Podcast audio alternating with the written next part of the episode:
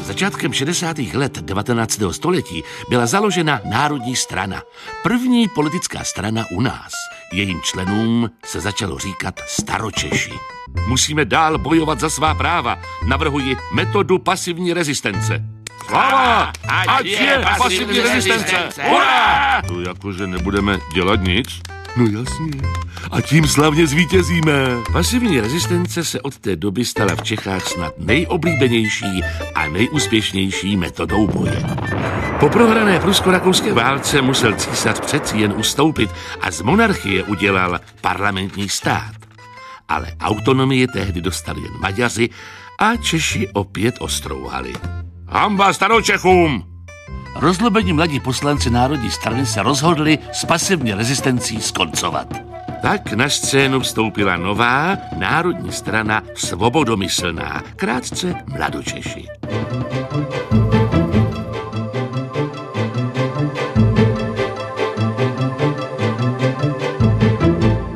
Letos je tomu 200 let od narození novináře a politika Karla Sladkovského, mimo jiné předáka mladočeské strany.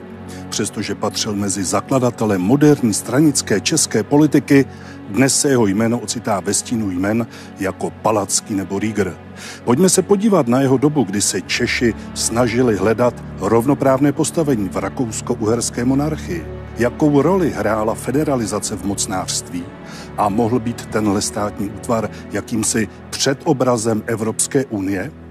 Na to se pokusíme odpovědět s našimi hosty, kterými jsou historici Jana Osterkamp z Univerzity Augsburg, Milan Hlavačka z Filozofické fakulty Univerzity Karlovy a Historického ústavu Akademie věd. Dobrý den. A je tady také Luboš Velek z Masarykova ústavu a archivu Akademie věd. Dobrý den. Na začátek se pojďme odpíchnout od významného historického mezníku, kterým je revoluční rok 1848. Tady jdou proti sobě nebo spolu dvě tendence. Dochází k oslabení absolutistické vlády a zároveň sílí eh, národní české hnutí. V jakém prostředí se tedy pohybujeme? Jaký je vztah Vídně a jednotlivých národnostních skupin v monarchii? Za prvé, ta, ten revoluční rok um, 48 byl evropská záležitost a všude v Evropě eh, bylo slyšet slova svoboda, rovnost, bratrstvo. A hlavně v monarchii je zjevné, že ideál rovnosti se tady ještě neupletnilo. Um, máme české národní hnutí, ale, ale byly jako hodně národů nebo národnostních skupin, které byly na tom hůř než, než Češi. Jako když si si myslíme na Rumuni v Sedmihradsku nebo na Slovinci, eh, které ani neměli jako svou vlastní zemi, ale i mezi rakouskými um, národy nebo zemskými národy um, byla jako byla nerovnost, že někteří ještě měli svůj zemský sněm jako štírové, ale v Salzburgu nebo v jiných eh, rakouských zeměch už, už jako žádná politická participace neexistovala. Do revoluce v Habsburské monarchii politika jako taková pěstována nebyla, ba naopak mohla být takováto aktivita trestána. Čili tady nebyla, revoluce byla vlastně politická škola za pochodu. Čili tam bylo za, velmi důležité, zda teda ty jednotlivé e, národy měly nějaké intelektuální špičky, které byly schopny definovat svůj, svůj program okamžitě, což Češi měli třeba v případě Františka Palackého nebo Františka Ladislava Rígra, kteří okamžitě vlastně de facto e, naznačovali, kterým směrem se má e, jejich politika ubírat. Ostatní národy takovýto program neměli, což se ostatně ukázalo i během jednání říšského sněmu, když se měla vypracovat ústava, kdy někteří poslanci se přiznávali k tomu, že ani netuší, co to je ústava a k čemu ústava slouží. Eh, Češi vlastně, když vstupovali do revoluce, tak eh, ten program byl, řekněme, ryze státoprávní a ryze národní. Jen ta e, zmínka o ústavě se v žádné pražské petici nenachází, ta se nachází samozřejmě ve vídeňské revoluci. E, Čechům záleželo především na to, aby se zbavili centralizace a po případě si vzpomněli na svá stará Eh, práva, především ohledně českého státního práva, že teda v té pražské petici se objevuje jeden bod, který chce spojit české země nebo koruny české v jeden celek. Neví přesně, jaký je. Vzpomínají si, že kdysi existovaly nějaké generální sněmy, které se dokonce jedenkrát, jedenáctkrát sešly a tato jsme. Ostatní zmínky byly ryze jazykové, to znamená o uplatnění češtiny v úřadech ve vyšším vzdělávání a, a podobně. Takže tam to bylo cíleno. Čili v té, během té eh, hm, roku 48 tady bylo několik revolucí a každý de facto, každá nově vzniklá národní politická elita si představovala svoji budoucnost jinak. A v tom byl ten kámen úrazu, že Češi měli naprosto jiné představy, nežli teda ty eh, čeští Němci, kteří vůbec v těchto dimenzích neuvažovali, ale spíše uvažovali v těch liberálních představách a v tom, že teda základem eh, přestavby říše bude konstitucionalizace, nikoli federalizace nebo proběh nějaký projekt austroslavismu a podobně. Mluvíte o roli elit, zmínil jste jméno Františka Palackého. On ve svém dopise z dubna 48 odmítá myšlenku nového svazku německého národa a naopak vyjadřuje nutnost existence rakouského císařství pro národnosti, které v něm žily. Jaká tedy byla jeho představa o národním uspořádání? Já bych to možná ještě trochu zasadil takový obecný rámce ten rok 48. Protože co je to stát před rokem 48 a co to je stát v roce 48, 1848. Předtím ten stát, to je záležitost jenom elit. Je to záležitost Habsburků, šlechty, nějaké vysoké byrokracie, ale kdo těch obyvatel se k tomu vůbec nemá šanci jakkoliv vyjádřit. A najednou ten rok 1848 otevře tuhle tu otázku, ke které se může vyjadřovat najednou kdokoliv. Můžou to být jednotlivci, mohou to být národy. A Habsburkové ty vždycky říkali Haus, Hof und Staat. To znamená rodina, dynastie, dvůr a stát a najednou tam vstoupí takové faktory, jako je národ nebo jako je občan, občanská společnost. A to si myslím, že je převratné na tom roce 1848. To je nové a to tady potom zůstává vlastně po celý zbytek toho 19. a 20. století a řešíme to vlastně do dneška. A to, že ti Češi eh, byli jednou z důležitých sil Rakouska, tak s tím já naprosto souhlasím. Eh, Češi vlastně patřili mezi takové ty nejrozvinutější, nejvyvinutější národy, což mimo jiné bylo výsledkem i toho, že jsme žili v jedné zemi vlastně velmi úzce s Němci a svým způsobem ta německá společnost, německá kultura, vzdělanost nás tahla nahoru. Proto jsme na tom úplně jinak než třeba Rusíni eh, někde ve východních částech monarchie nebo Slovinci eh, nebo národy obývající ten rakouský, habsburský Balkán. Takže tohle je výhoda těch Čechů a najednou se tam otevře otázka nějakých geopolitických vizí, kdy ti občané, ti obyčejní obyvatelé, kteří dosud mlčeli k těmto věcem, tak najednou začnou prostě říkat, my bychom si to představili takhle. A nejde jenom samozřejmě o tu demokracii, liberalismus, svobodu, ústavu, parlament a podobně, ale jde o to, jaké to Rakousko má být. To znamená to, co mu Palacký říkal, idea státu rakouského. Jenže každý ten národ eh, si to představuje trochu nějak jinak. Jak si to představoval Palacký? A Palacký ten přijde s tou známou koncepcí eh, Federace eh, svobodných rakouských národů. On vychází prostě z té geopolitické danosti, eh, že ten středověrský prostor je roztříštěný do velkého množství malých vlastně národů, které buď nemají a neměli nikdy svůj stát, anebo teď ho nemají a měli ho v minulosti. A všechny ty malé národy jsou vlastně ohrožovány těmi dvěma obry ze západu je to Německo, respektive sjednocující se Německo a z východu je to prostě carská ruská říše. A obě dvě tyhle ty mocnosti mají samozřejmě zájem tu střední Evropu nějak kontrolovat nebo nějaký ovládat tak dál. Němci mají známý Drang nach Osten, eh, což se netýká samozřejmě jenom střední Evropy, ale daleko ještě, ještě dál na východ. Nicméně říkají to otevřeně. Jo, je to naše vlivová sféra. Rusové to jsou duše poetické, ty tomu říkají otvírání okna do Evropy, ale ten výsledek je víceméně, víceméně podobný. A ten Palacký říká, pokud nechceme utopit se v tom německém moři, anebo skončit v tom barbarském orientálním Rusku, kde je prostě samoděržaví a ještě nevolnictví a tak dále, tak my potřebujeme se semknout, Němci tomu říkají zum Schutz und Trutz, to znamená prostě k nějaké obraně, jo, výboji proti těmhle těm nebezpečím, které ty na nás čítají a společnými silami, konec konců to je heslo Františka Josefa, císaře Viribus Unitis, společnými silami, společnými silami my malé národy se bránit těmto velkým nepřátelům. A na tomhle tom stojí ta palackého koncepce. A on říká, to Rakousko musí být federalizované, musí to být země, kde ty národy malé chtějí žít, protože to Rakousko jim něco dává, pocit bezpečí, prosperitu, ochranu a tak dále. Problém toho Palackého, podle mě, ale je v tom, že tahle ta jeho vize byla taková jako hodně akademická a vlastně od samého počátku nerealizovatelná nebo mrtvá, protože narážela na jeden velký problém. Byli proti ní Němci a byli proti ní Maďaři. Rakouští, čeští Němci byli proti této vizi, protože jejich prvořadým cílem bylo stát se součástí velkého sjednoceného Německa. Jsme Němci a chceme žít s ostatními Němci v jednom velkém státě. To ještě neznamenalo, že zavrhli Rakousko jako takové. Jo? A Maďaři, ti prostě to je národ sám o sobě, který prostě má svoji představu eh, o, o svém státě, o, o, o svém národním bytí a eh, ten eh, chtěl prostě svoji samostatnost a to Rakousko pro něj nebylo důležité. Ale v okamžiku, k čemu je vám koncepce Palackého, když Němci a Maďaři, dva hlavní národy v té střední Evropě, jsou proti ní?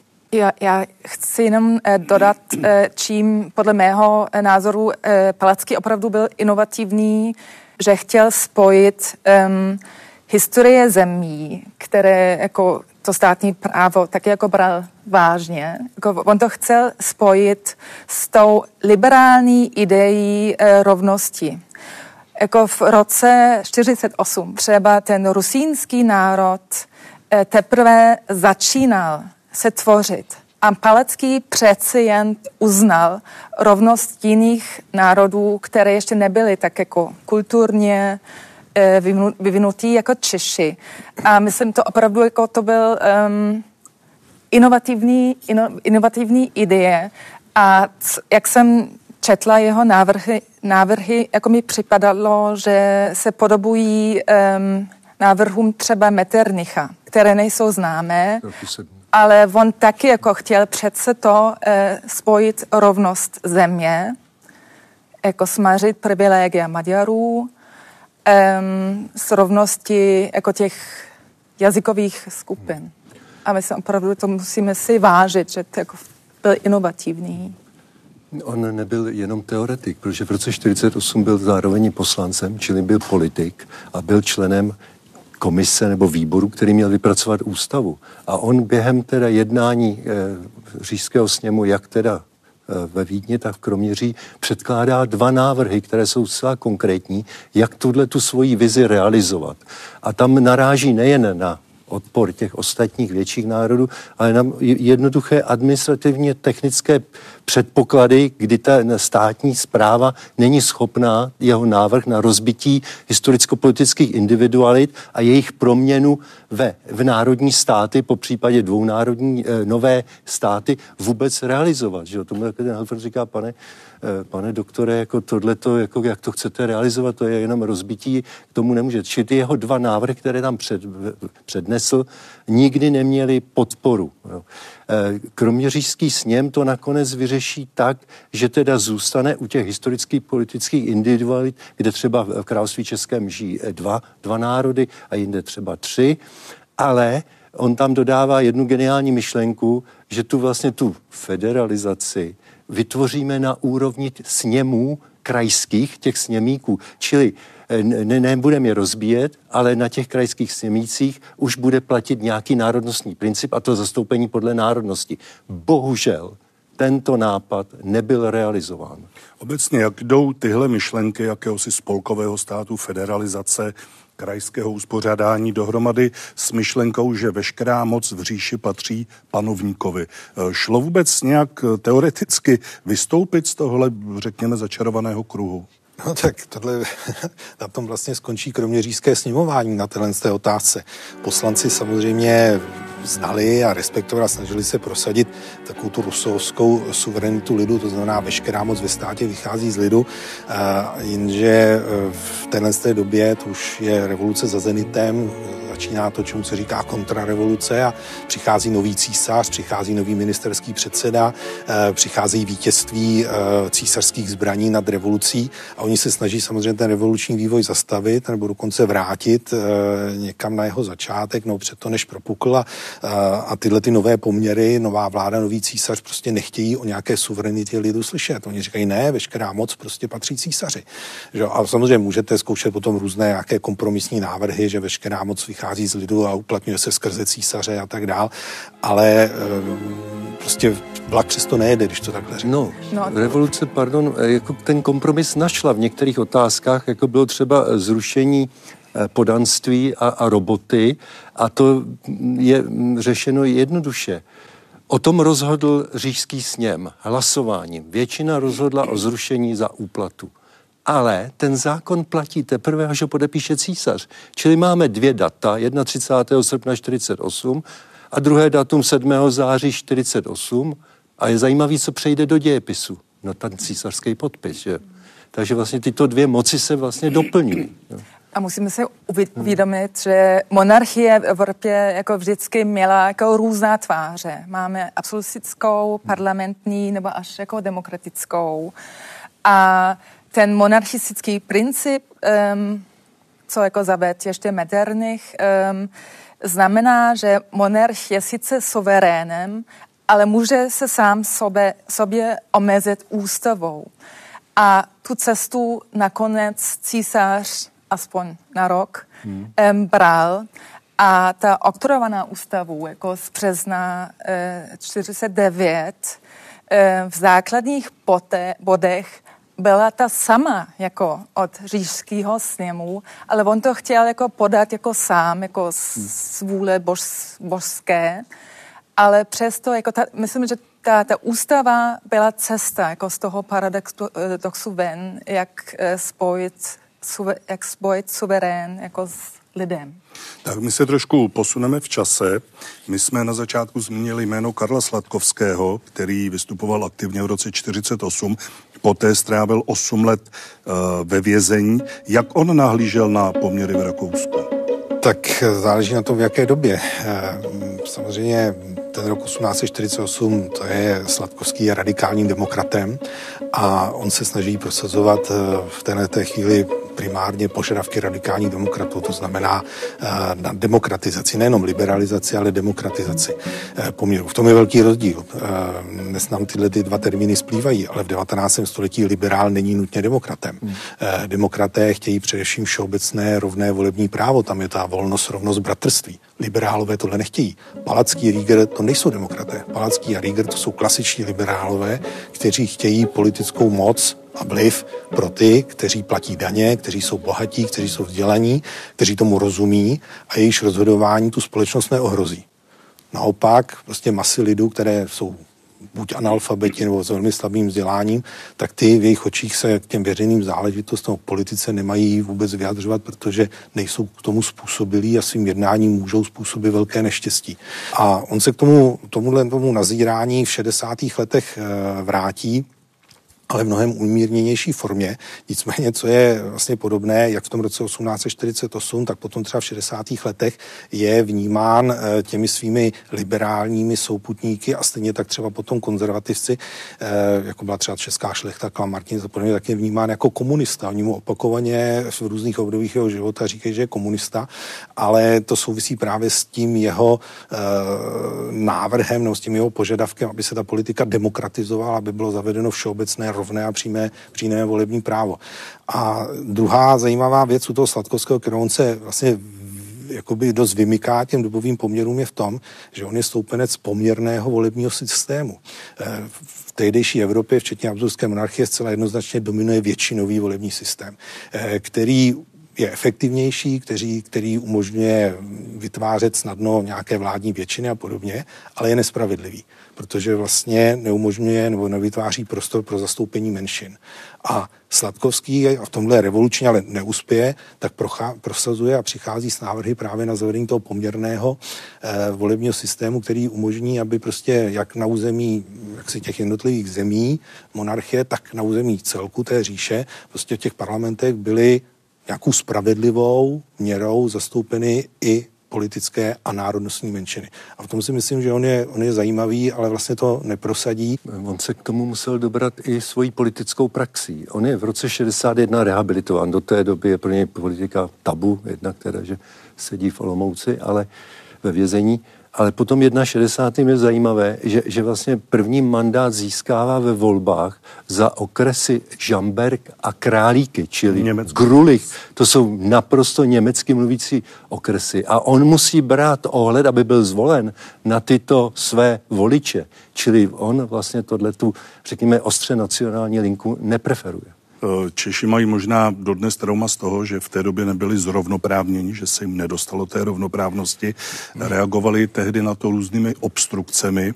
Sladkovský je sice nepodporoval, ale podřídil se jim.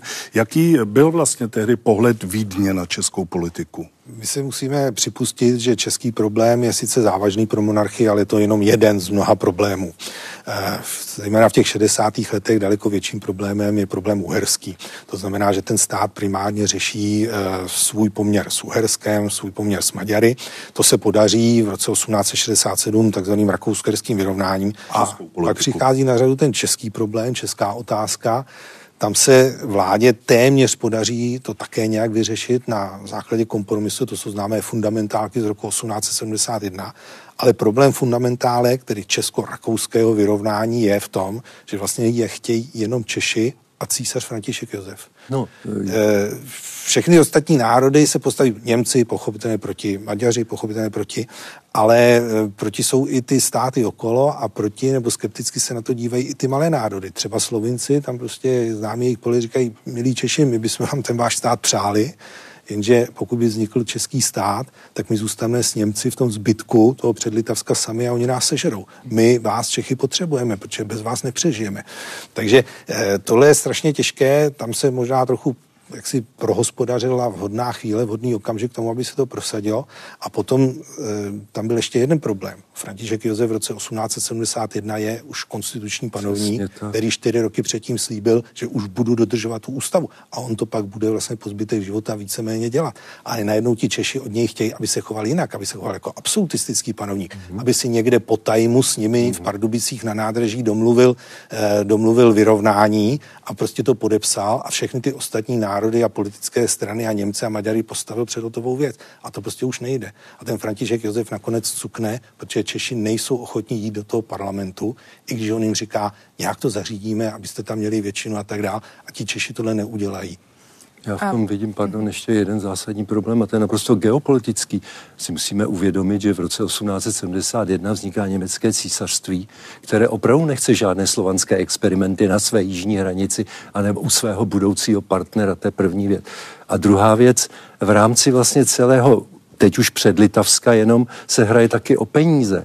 A jestliže máte vyživovat takové země, jako je Halič a Bukovina, tak samozřejmě, že ty peníze přicházejí především v českých zemích a z horních a dolního Rakouska. A tady se proti tomu už postaví i Poláci, protože si uvědomují, kdyby Češi dostali ten trialismus nebo tu svoji autonomii, tak na ty peníze na vyživování Haliče už nezbyde. Že? Mm-hmm. A hlavně, jako myslím, z perspektivy hmm. Vídně, Češi už byli rovnoprávněni, hmm. protože ta eh, cisletánská ústava um, tu rovnoprávnost národností jako měla, jako měl uh, říšského soudu, správního soudu, uh, který dbal na to, aby jako právě byly dodržovaná. Tak jako mezi jinými národy než Maďaři a Němci, eh, Češi byli na, na, přední, na přední místo. A no. myslím, jako perspektivně Vídně byli rovnoprávnění, jako si zažili hospodářského vzestupu a to státní právo, to korunace už bylo jenom symbolem nějaký, nějaký jako české státnosti, ale myslím vláda vídenská viděla, že jako všedním životě ten český národ byl na tom jako lépe než třeba ten maďarský. Eh, no, mluvíte, jako, o, mluvíte, jako celý, jako... mluvíte o symbolu korunovace, mm-hmm. ale ten stát od roku 67 se jmenoval Rakousko-Uhersko. Čili už jenom z toho názvu vyplývá, že ten český element nebyl úplně rovnoprávný, aspoň pokud to o ty... platí jenom pro, Rakous, eh, pro rakouskou část, to je pravda. Když si k tomu může dodat, já, já bych to zproblematizoval tam určitě, kam vy míříte. Tady je ten paragraf 19, který jasně mluví o rovnoprávnosti všech národů, monarchii a možnosti eh, být vychováván a vzděláván ve svém jazyce ale každá předlitávská vláda vám řekne, ano, ústava to říká, ale my to nedovedeme garantovat. Jo? Či žádná momentě, kdy, kdy se někdo odváží toto tu rovnoprávnost dovést až do absurdum, to znamená vnitřní řeč a tak podobně, což je Kazimíř Bádeni, tak vzniká obrovská politická krize, která hrozí rozpadem monarchie. Čili i ty správní soudy neustále jsou bombardovány ze strany Čechů, nejen Čechů, ale hlavně Čechů, když jsem to viděl z agendu správního vývoje, tak eh, minimálně jedna třetina všech podání přichází z českých zemí, který, který, a ten správní soud musí kultivovat toto to, to, tuto ideu naprosto konkrétně, tak, že to dojde tak daleko, že vám řekne, jestliže český školák nedostane svoji školu v okruhu 4 kilometrů, a je tam více než 40 rodin, tak mu musí ta obec tu školu zajistit. A v tom byl ten problém. Jo. A jenom, aby jsme to zase ne, negeneralizovali pro celé třeba území království českého, tady máte asi 8 e, tisíc obcí, ale tenhle problém se týká pouze 350 obcí. A o tom se píše v novinách. Jo. Potom důležitá věc je, my říkáme Rakousko-Uhersko, ale to byly dva státy. Hmm. To byly dva státy, které se domluvili, budeme mít společného panovníka, armádu, zahraniční politiku, měnu tečka. Ale jsou to dva státy, každý má svoji vládu, takže my musíme potom už se pohybat jenom jakoby v tom Rakousku a zapomenout na to Uhersko. Ty země jsou velmi odlišné, mimo jiné v tom, že Rakousko, ta rakouská část je právní stát, ta uherská rozhodně ne. A e, tady ta rovnoprávnost e, je dosažitelná ale jenom na základě nějakého konsenzu těch národů. Ta vláda říká, my vám to dáme, ale musíte se domluvit navzájem. To znamená, vy Češi se musíte domluvit s českými Němci, protože my nemůžeme přilévat prostě oleje do toho ohně, který už tam teďka plane. Vy se musíte primárně domluvit. Táborové hnutí bylo hnutí nebo odpovědí české veřejnosti na rakousko-uherské vyrovnání, které proběhlo v roce 1867 a na prosincovou ústavu, která byla přijata v roce 1867. Eh, proč tady pod, pod Krkonoší bylo jedno z těch center? Eh, je to dáno tím, že velká část eh, místního obyvatelstva byla poměrně vysoce vzdělaná, jelikož zde byly gymnázia v Víčíně a v Hradci Králové, kde působili vlastenečtí učitelé a navíc odsud už není daleko do Prahy kdy mnoho místních eh, studovalo na Karlo Ferdinandově univerzitě. Eh, účast se pohybovala v rozmezí 5 až 10 tisíc, což eh, na místní poměry bylo poměrně vysoké číslo, jelikož třeba Hořice tehdy měli obyvatel kolem 5 tisíc. Tábory lidu se říkalo tím, tímto schromážděním, nejdříve se vlastně nazývaly meetingy podle vlastně erského vzoru, Ovšem velmi brzy tehdy mladý český historik Jaroslav Gol upozornil na to, že máme v Čechách vlastní označení pro velká shromáždění tábory podle husického vzoru v 15. 15. století. E, tábory lidu se obecně pořádali na kopcích a pokud možno, aby měli co nejlépe symbolický význam. E, tábory lidu organizovali především mladočeši, oproti staročechům, kteří spíše vyznávali parlamentní eh, vyjednávání a salonní politiku. V roce 1868 ty průběhy eh, táborů lidu byly poměrně bouřlivé. Vůbec eh, tábory, které probíhaly v Praze, byly velmi bouřlivé, kdy tam docházelo k nepřístojnostem, k vytloukání oken německého kasína nebo německého divadla či kolejí jezuitů, jezuitů v Praze. Zde eh, ve východních Čechách byl ten průběh poměrně klidnější, ale i zde máme doklady eh, nějakých potyček se státními úředníky či s vytlučením oken některých udavačů a, a podobně. To je právě jako další důvod, který se uvádí pro to, proč nešlo české státní právo prosadit, protože ty názory byly velmi rozdílné protože i Němci v těch Čech, eh, nejenom Němci, ale, ale i šlechta. I šlechta měla jinou představu, než měli třeba Palacký a Rieger.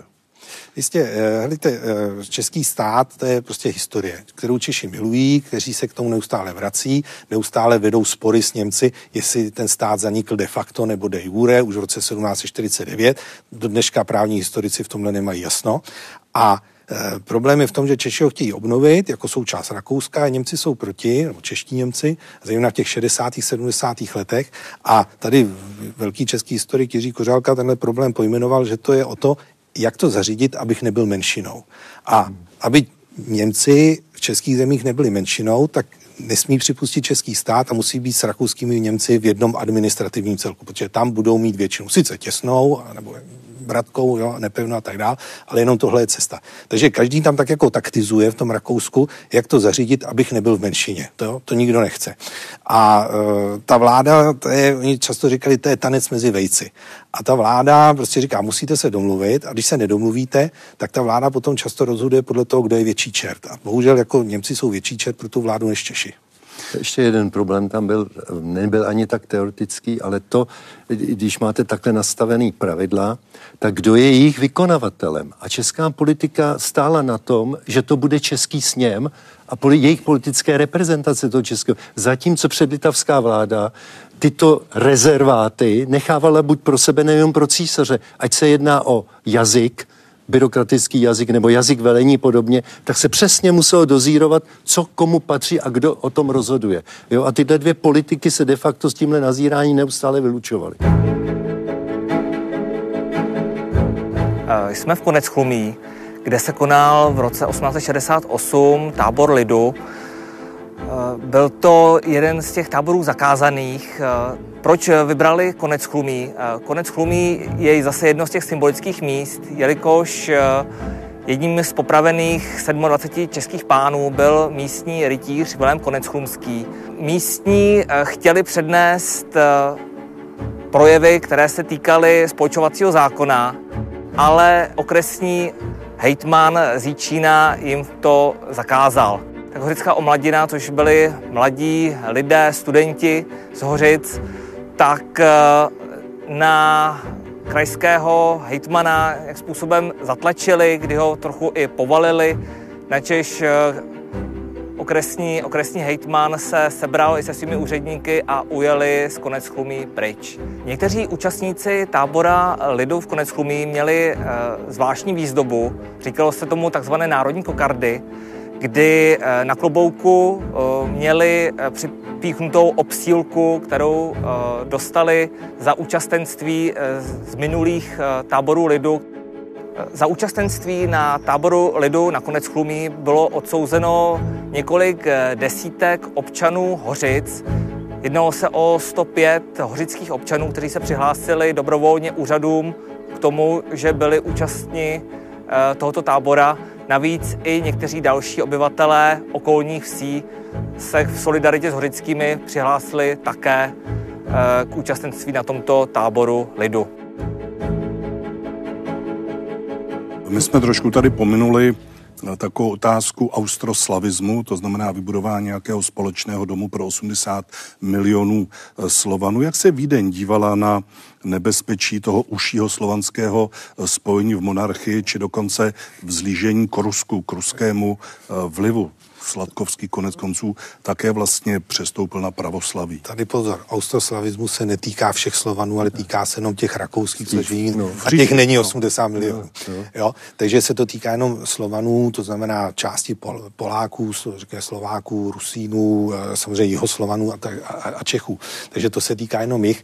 A tam si čeští politici dávají velký pozor, eh, aby oslovovali právě jenom ty rakouské. Ono si to v té revoluci 48 trochu vymkne z ruky, kdy najednou přijedou zástupci Poláků z Pruska, anebo přijedou zástupci lužických Srbů ze Saska. Tam prostě potom Maďaři hlavně, ale trochu i Němci, hlavně Maďaři přijdou si a říkají pozor, pozor, to je, tam zatím je ruský car, to je panslavismus. To už není jenom nějaká vzájemnost a spolupráce na bázi Rakouska, to už je panslavismus a to je otvírání okna ruskému carovi do, do, do střední Evropy. Jo? Takže s tímhle si musíme ale, vždycky jakoby kalkulovat. Ale uvědomím si, že vznikem dualismu v roce 1867 tato myšlenka je de facto naprosto mrtvá.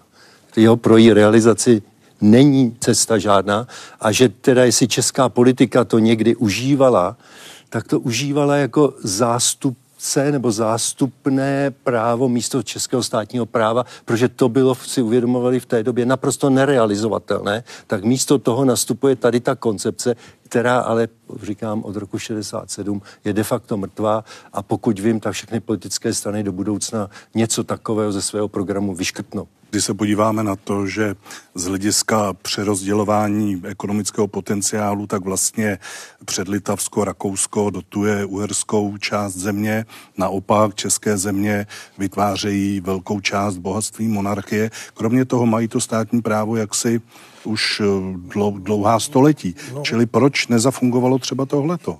Tak eh, to, je podstata každého velkého státu, je, že někdo na někoho doplácí. To se dostáváme do československé prostě debaty, jestli Češi doplácejí na Slovensko nebo Slováci na Čechy, jak to známe prostě z, z let federace nebo z začátku 90. let. Tohle je prostě normální. Eh, zvlášť velké státy prostě jsou na nestejné úrovni vývoje.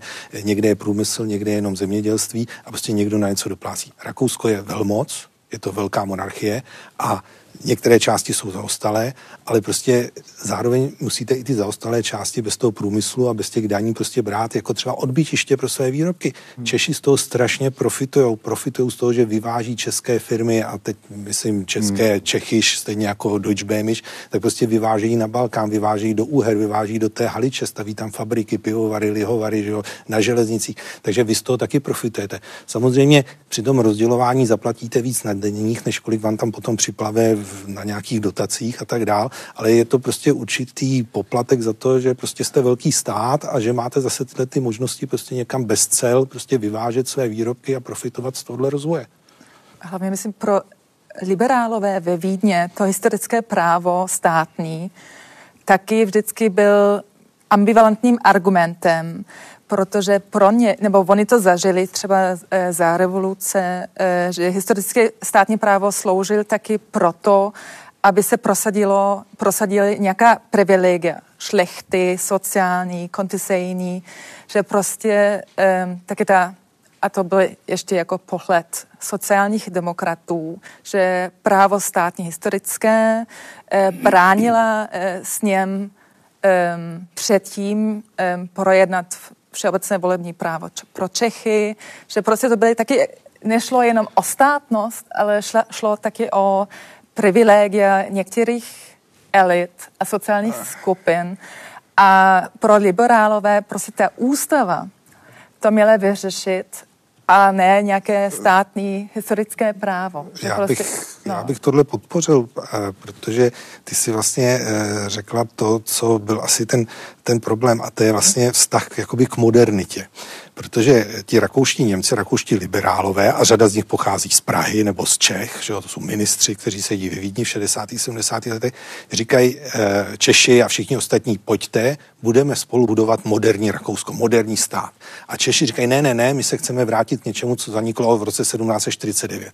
A ti Němci říkají, zapomeňte na to. A oni říkají, to jsou jenom takové pohádky, to jsou plesnivý pergamenty, to nemá žádnou cenu, prostě každý někde něco ve středověku měl, je to haraburdí, vykašleme se na to a začněme od bodu nula a budeme budovat ten moderní stát. Ale Češi na tohle nepřistoupí, protože by tam byli menšinou.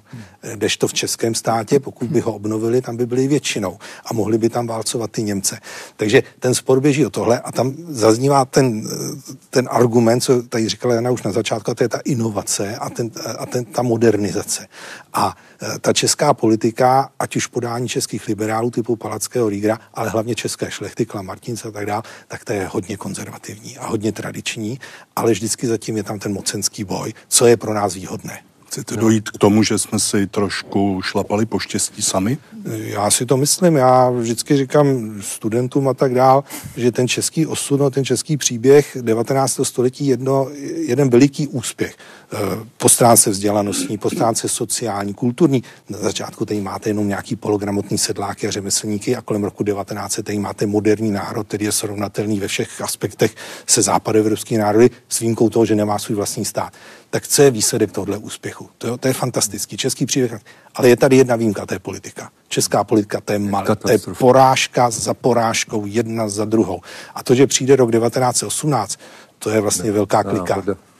Můžu k tomu jenom, opravdu ty čeští Němci a ústy profesora Hefflera eh, prohlásili, že, že Čechům nedovolí galvanizovat tu starou mrtvolu a tím mysleli to české státní právo. Hmm. To je sice hezké, Ale na druhé straně všichni zapomněli, že to má nějakou symbolickou hodnotu, že to v tom jsou nějaké skryté emoce, které se například projevily v tom, že vám císař čtyřikrát slíbí korunovaci a nikdy to nedodrží. Jo? Tady kolega pak napsal, jak se teda Češi mstili za to, že tento e, slib nedodržel, ale to má opravdu tu, jako je, jo, kdo, komu máte věřit v tom státě, když císař nedodrží své slovo. My víme jako historici, proč to nedodržel, ale vykládejte to Skrejšovskému nebo podobně někomu, e, nějakému sedlákovi, který na tom tkví. Opravdu, že ta korunovace, která tu byla naposledy v roce 36, on si ji pamatuje, e, ne, nebude. Jo. A s ohledem především na české Němce, kteří v tom vidí své vlastní ohrožení. Ale byly jako symboly náhradní, jako třeba byl jako minister Krajan ve Vídně. No a to už velmi pozdě. To jo, ale byly. Jako no. Byla snaha jako ze strany Vídně ano. to nějak jako no, nahradit. Jako to, ano, minister bez portfej, jakýsi styčný důstojník, který má říkat takhle, ne veřejně, ale takhle v kuloárně císaři, jaká jsou přání Čechů, jo? A pak se to bude zvažovat, Víc nebo ne. Formální no a první vlastně minister Krajan je Moravan, že jo? Takže to ještě, a jmenuje se Pražák a je z Brna, že jo? Takže... Tábora lidu na vrchu svatého Godhardu se účastnilo mezi eh, pěti až sedmi tisíci obyvatel. Eh, dorazili sem právě obyvatele i z okolních vsí a měst, což je třeba Hradec Králové, Jíčín, Nový Bydžov, které jsou od hory vzdáleny v rozmezí 20-25 kilometrů kde se v roce 1869, 25. dubna, konal tábor lidu, který byl jako první povolený. Hlavním tématem bylo, jak se má omladina učiti, cvičiti a tužiti, aby z nich zdárných synů pro říši bylo. Tábor lidu na Godardu eh, se zabýval otázkami, že se mají zakládat eh, další české střední školy a gymnázia. Dále se to týkalo eh, českého dějepisectví, že česká mládež má znát českou minulost a některé projevy se týkaly i státoprávní otázky, kdy eh, řečníci vyzdvihovali myšlenky Františka Palackého na federalizaci rakousko-uherské monarchie. Lepší místo, než je svatý Godhard eh, nebo eh, vrch svatého Godharda v Hořicích a okolí nenalezneme, jelikož je to symbolické místo, kde Jan Žižka Strocnova v roce 1423 vybojoval vítěznou bitvu. Na památku tábora lidu na vrchu svatého Godharda byly vyraženy pamětní mince, na jejíž eh, stranách bylo vyraženo heslo Svorně kupředu. Eh, tím, že byl tábor eh, lidu na vrchu svatého Godharda povolený, tak se ne, ne, ne, neudály v Hořicích žádné nepřístojnosti ani v, ani v okolí ale zároveň se jednalo o jeden z, vlastně z posledních uh, velkých táborů lidu tady v severovýchodních Čechách. Že je možné tím, že byl povolený, takže ztratil punc uh, nějaké revolty, revolučnosti. Vedle těch federalistických snah nebo, nebo diskuzí, které tady vznikaly, sledujeme tu stopu Karla Sladkovského. Eh, jeho rival František Ladislav Rieger o něm řekl, že je to jediný muž mezi mladočechy, který jedná dle zásad a jemuž osobní prospěch není předním účelem. Nakolik se Sladkovskému podařilo naplnit jeho politické ambice? Eh, já nevím, jak moc velké byly Sladkovského ambice. Myslím si, že to neví nikdo u nás. Eh, Sladkovský v první řadě je, je novinář. On se tím živí, on tím žije. Eh, noviny, zejména v těch 60. 70. letech, jsou smysl jeho života. On je klíčovou postavou vedle Julia Gregera v Národních listech, což je nejčtenější český věník. Podaří se mu kolem sebe schromážit vlastně velmi zajímavou redakci, kde je spousta vynikajících pozdějších českých spisovatelů eh, typu Jana Nerudy a já nevím, později Svatopluka Čecha, mohli bychom tady takhle jmenovat další a další. Eh, to je pro něj klíčové. Eh, ta politika, víte, on vlastně se jí v těch 60. 70. letech buď neúčastní vůbec, protože je v pasivní rezistenci, a nebo si účastní vlastně krátce na Českém sněmu, kdy tam prostě chvíli jsou a chvíli nejsou Češi a tam on třeba pronese se jeden ten z těch slavných pro, projevů právě o, o volebním právu, o tom, jak je eh, nespravedlivé a jak by se mělo demokratizovat. Ale ta politika, myslím si, pro něj nebyla klíčová. Klíčové eh, pro něj bylo to ovlivňování veřejného, veřejného mínění a řekněme nějaká taková ta demokratizace, než nějaké je to potýkání se v těch parlamentních, parlamentních zborech. Vy jste tady četl Rígra, to je zajímavé, Rígr si ho skutečně vážil, zřejmě jako jediného z mladočechů a nešlo jenom nějaké slovo. Ono šlo i o to, že když umíral a on umíral ošklivě Sladkovský, tak Ríger prostě krátce před smrtí opravdu k němu přišel k, k tomu loži a mluvili tam spolu a e, pomohl mu nějak přátelsky, řekněme, na tu druhou stranu, což si myslím, že bylo hezké gesto, protože oni po většinu života byli politickými, politickými protivníky. Jo. Ale smůla toho Sladkovského je, že zemřel brzy a že vlastně tu dobu, kdy on mohl dělat tu politiku, tak Češi byli v pasivní rezistenci a prostě nikam nechodili. Já tam vidím ještě dvě, dva limity a to je teda ten zdravotní stav. Ale tady ho můžeme brát jako trpitele, protože to, co, eh, jak si ten, ten, ten handicap, teda on tomu říkal zlatá žíla, že, tak to získal samozřejmě během toho vězení, bez léčení a to se projevilo na tom krátkém životě. A druhý handicap spočívá v tom, že na rozdíl třeba od Rígra a Palackého po něm nezbylo nic. Jo? To znamená, nemáme žádné jeho dílo, nemáme jeho pozůstalost, nemáme nic, na čem by se mohlo eh, v, třeba ve škole, v učebnicích poukázat. Já když vás tady poslouchám a sleduji osudy Habsburské monarchie v té druhé polovině 19. století, ty osudy, ty záměry, e, politické hrádky, nemůže mě nenapadnout určitá podobnost s vývojem Evropského společenství, respektive Evropské unie. E, mílím se zcela, nebo vy tam podobnou stopu vidíte? To máte čistou pravdu, bych, bych řekla. A nějaké problematiky už e, tady jako zazněly, třeba jak vybudovat um, smysl pro společný stát, pro unie, pro monarchie e, na úrovně obyvatelstva. Tak já bych třeba řekla, že mezi habsburskými elitama úředníky, kte, kteří cestovali jako po, celé, po celou říše nebo jako, jako v armádě. Třeba ten, ten eh, jako smysl pro společnost a co, co, co nás drží dohromady, tam byl, ale ve školách, na univerzitách eh, se ten smysl spíš nepěstoval. Třeba jako v těch um, učebnicích um, císař jako byl portrétován jako ta spojka, spojka říše, ale to nebyl moderní. To, nebyl, eh, to nebylo moderní symbol. A všechny ty otázky, co vlastně říše jednotlivé země dělali pro sebe, třeba finanční, to finanční podporování nebo ty, ty jako proudy peněz z Čech do Haliče, to, to nebylo vyprávěné.